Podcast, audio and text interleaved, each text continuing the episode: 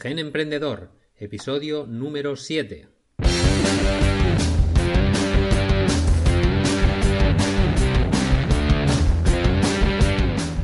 Buenos días, buenas tardes, buenas noches. Bienvenidos a Gen Emprendedor, el podcast para locos del emprendimiento y los negocios digitales.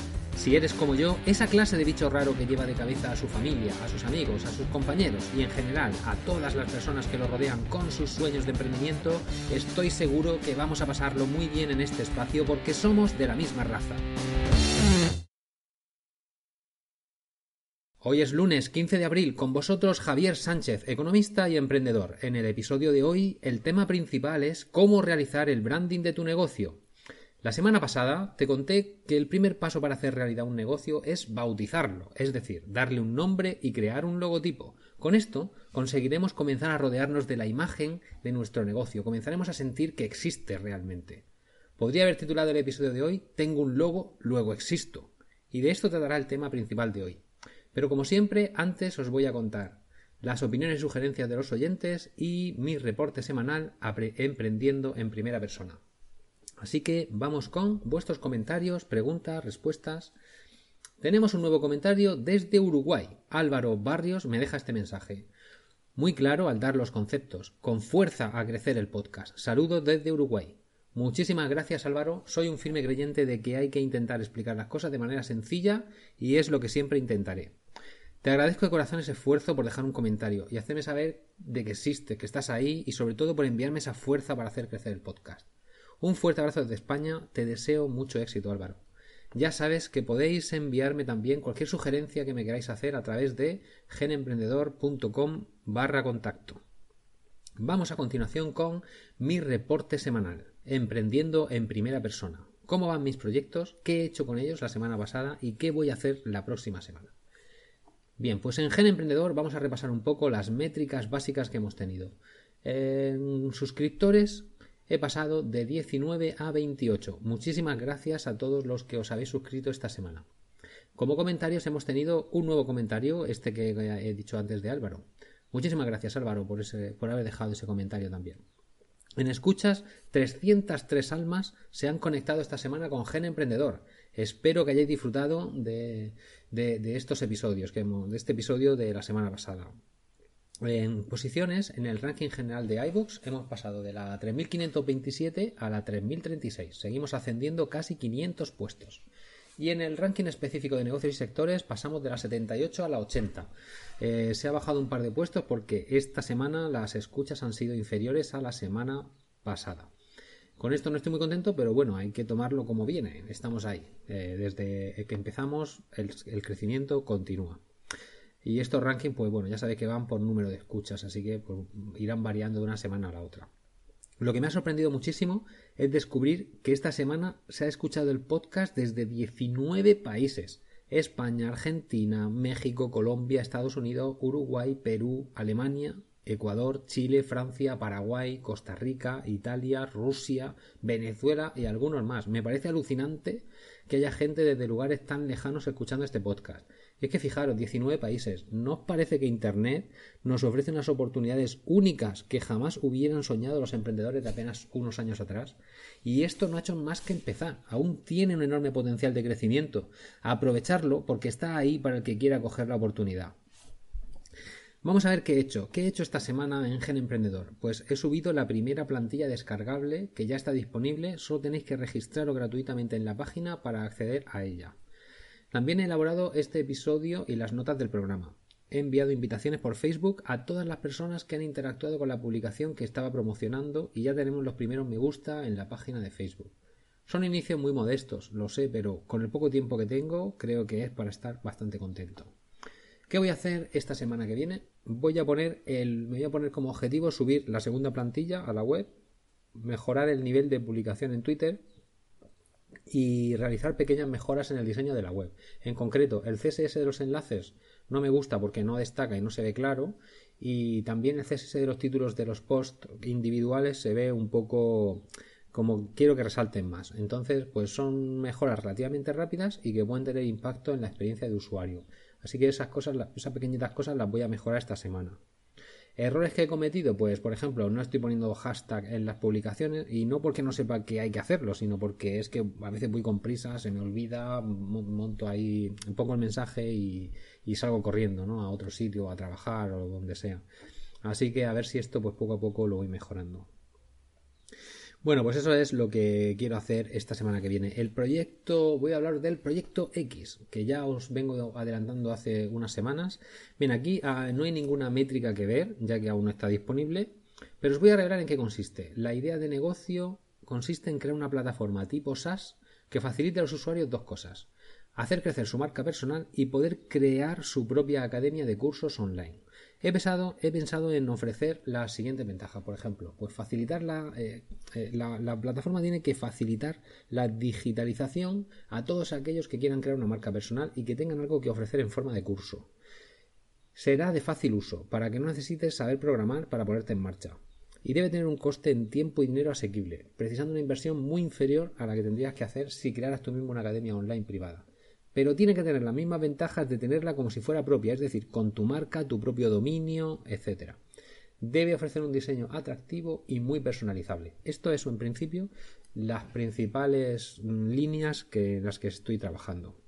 Aquí no estamos hablando de copiar a Udemy, que es un marketplace.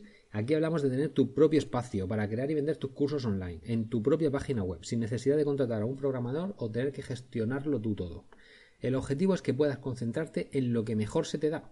Creo que todos tenemos únicos y grandes talentos que ofrecer al mundo y mi idea es que puedas vivir de tu talento enseñando a los demás aquello que ames hacer. Bueno, me ha costado dar el paso, tengo que reconocerlo, de desvelar la idea, porque aún no tengo un producto mínimo viable desarrollado, y... pero os había prometido que os lo iba a desvelar y, espero que os pueda ir contando cosas, eh, los pasos que voy dando para hacer realidad este, este proyecto en el podcast semana a semana. ¿Qué he hecho esta semana en el proyecto X? Pues lo que he hecho es hacer lo que os recomendé en el episodio anterior. He impreso un logotipo, lo he puesto en un tablero que tengo en la pared, también lo he puesto de fondo de escritorio en mi ordenador. No voy a revelar aún el nombre ni la imagen corporativa porque aún tengo que hacer algunas, cosas que involucran esto. Y, pero bueno, espero poder revelarlo próximamente. También he escrito el porqué del negocio, la razón de su existencia. Os lo cuento eh, enseguida cuando hablemos del tema de hoy, porque está relacionado con lo que os voy a contar. Y en esto están un poco las tareas que me pongo para esta semana próxima. Seguir con las pruebas en el servidor de desarrollo que tengo creado en local en mi ordenador, para seguir construyendo el producto mínimo viable, hacer un borrador de una landing page, que seguramente lo voy a hacer en Canva, ya que es una herramienta muy sencilla de utilizar, y dar de alta las redes sociales.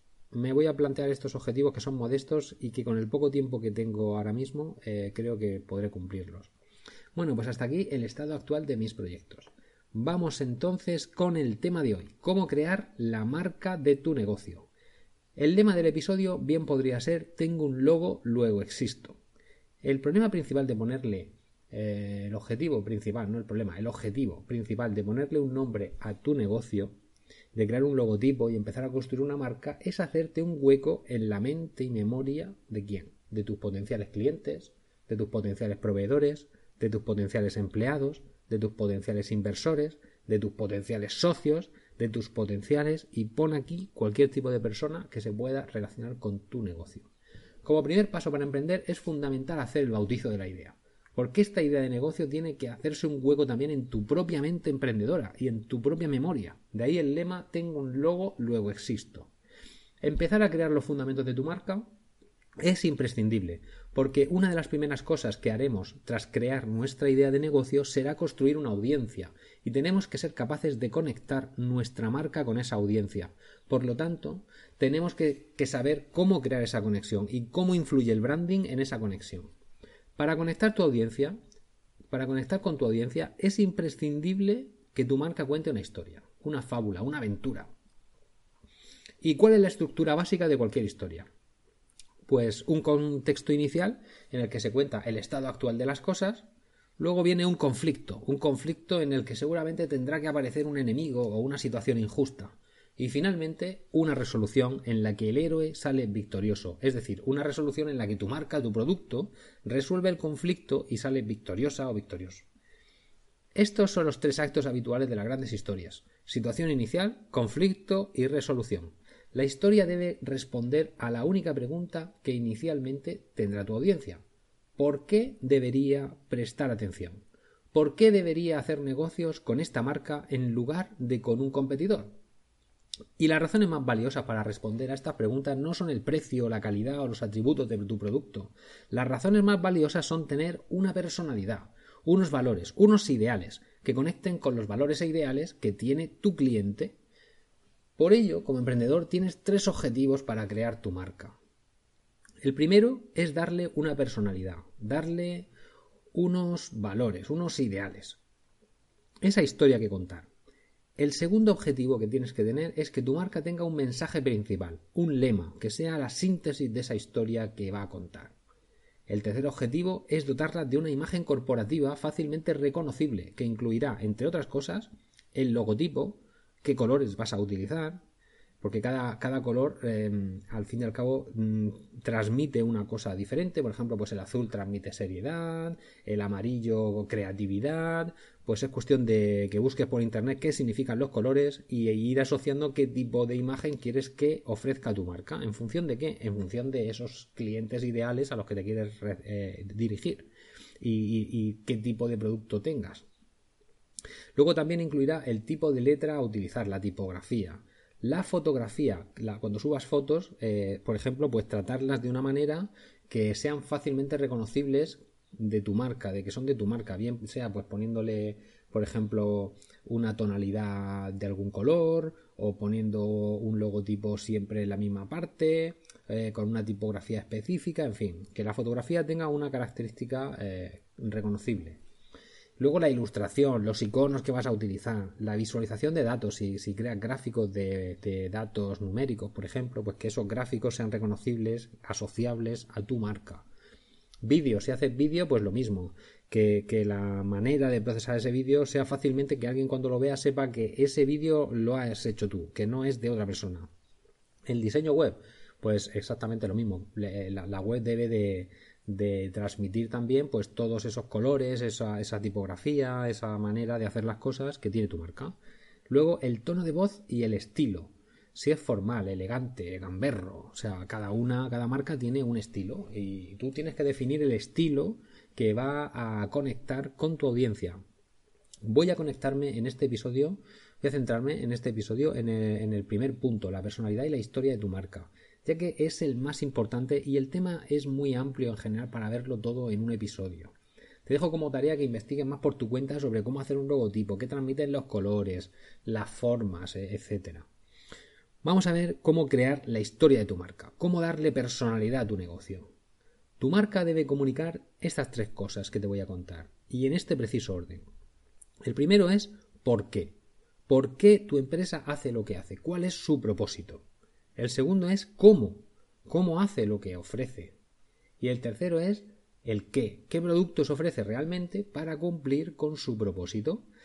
Esta estructura para comunicar se fundamenta en que las decisiones que tomamos están basadas en nuestras emociones y no en lo puramente racional. Recuerda que tomamos decisiones principalmente eh, basándonos en, nuestras, en nuestros sentimientos, en nuestras emociones.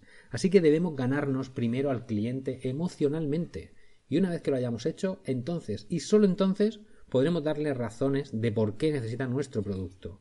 Si quieres saber más de por qué debes centrarte en estas tres cosas y en este preciso orden, te recomiendo que veas la conferencia TED de Simon Sinek, cómo los grandes líderes inspiran a la acción.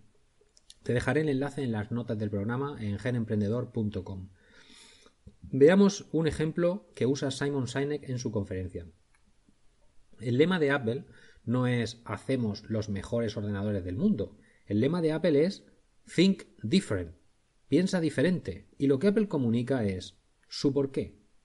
Creemos en desafiar el status quo, creemos en una manera diferente de hacer las cosas. Estamos cambiando el mundo, estamos cambiando cómo las personas se relacionan con una computadora, con un móvil, con la música.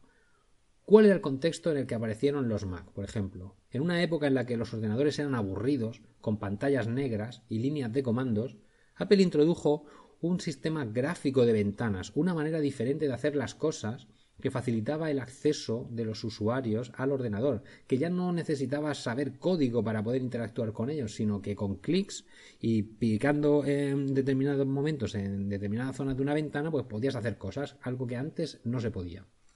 Luego se centró en un diseño espectacular y en seguir innovando en otros productos hasta convertirse en el monstruo tecnológico que es hoy. Su cómo, ¿cuál es su cómo? La manera en que lo hacemos es diseñando productos con mucho estilo, minimalistas y fáciles de usar. Ese es su cómo. ¿Y su qué? ¿Qué hacen? Pues hacen computadoras, hacen móviles, pero igual que muchas otras empresas que hacen computadoras y hacen móviles. Sin embargo, lo que transmiten son cosas diferentes. Y es muy diferente comunicar primero de una manera puramente racional, como podría ser, hacemos grandes computadoras porque tienen los mejores chips del mercado, las mejores tarjetas gráficas, el disco duro más grande, estos son grandes razones para comprar un producto, pero estas características, que son de tipo racional, no harán que tu marca conecten con, su, con tu cliente ideal. El público no compra Apple debido a sus, a sus procesadores, al tamaño de su disco duro, en esto Apple seguramente sale hasta perdiendo si lo comparamos con muchos ordenadores de su competencia. El público, el público compra Apple porque piensa diferente, porque conecta con la idea de desafiar lo establecido, porque creen que hay otra manera de hacer las cosas, porque les gusta el, diseño, la manera minimalista de, de funcionar. Y eso es lo que hace que Apple conecte con su público. Y además lo hace con muchísimo éxito. Os pongo otro ejemplo. Harley Davidson. ¿Esta marca de motocicletas vende las mejores motos? No. ¿Cuál es su propuesta? ¿Cuál es su porqué? Si entras en la web de Harley, verás la palabra libertad por todos sitios. Harley vende un estilo de vida para los buscadores de libertad. Su lema de marca es All for Freedom, Freedom for All. Todo por la libertad, libertad para todos. Harley conecta con un público, con su público Mm, que, mm, conecta con un público que busca sentirse libre y además ha hecho un gran trabajo para crear y nutrir una comunidad con concentraciones moteras, eventos. En los concesionarios de Harley promueven este tipo de cosas, permiten que estos buscadores de la libertad y que además les gustan las motos se conozcan unos a otros. ¿Y cómo? ¿Y qué? ¿Cómo y qué hacen? Pues fabrican motocicletas gamberras, inconformistas, que te acompañarán en tu búsqueda de la libertad. Ninguna de estas marcas te dice estas son las características del producto. Estos son los mejores ordenadores, las motocicletas de mayor calidad, las de, menos consumo. Nada de esto está en el mensaje principal que comunican. No. No buscan conectar contigo racionalmente, buscan enamorarte, buscan conectarse contigo a un nivel emocional. Apple dice, ¿piensas diferente? Pues compra un Mac. Harley te dice, ¿buscas libertad? ¿Te gustan las motos? Compra una Harley. Si lo piensas bien, una marca de ordenadores especializada en hacer portátiles bien podría haber tenido el mismo lema que Harley Davidson, ¿no te parece? Es decir, buscas libertad, pues compra este ordenador. ¿Por qué? Pues porque es portátil y te puedes llevar donde quieras. Y conectaría emocionalmente. Bien, pues ahora te toca a ti. ¿Cuál es la historia de tu marca? ¿Qué ideales tiene? ¿Cuál es el status quo que estás intentando cambiar con tu idea de negocio? ¿Cuál es el conflicto? ¿Quién es tu antagonista, el malo de la película? ¿Cómo soluciona tu idea de negocio ese conflicto? Y finalmente, ¿cómo te conviertes en el héroe de tu propia historia?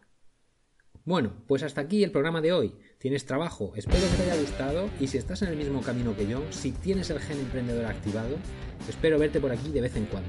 Si te ha gustado el episodio, déjame un me gusta, un comentario en iVoox una valoración 5 estrellas en ellos, comparte el episodio en tus redes sociales, regístrate como usuario en Gen Emprendedor y ayúdame a reunir a más espíritus emprendedores. Juntos crearemos una comunidad de ayuda mutua. Te deseo grandes éxitos y una fructífera semana. Nos vemos el próximo lunes.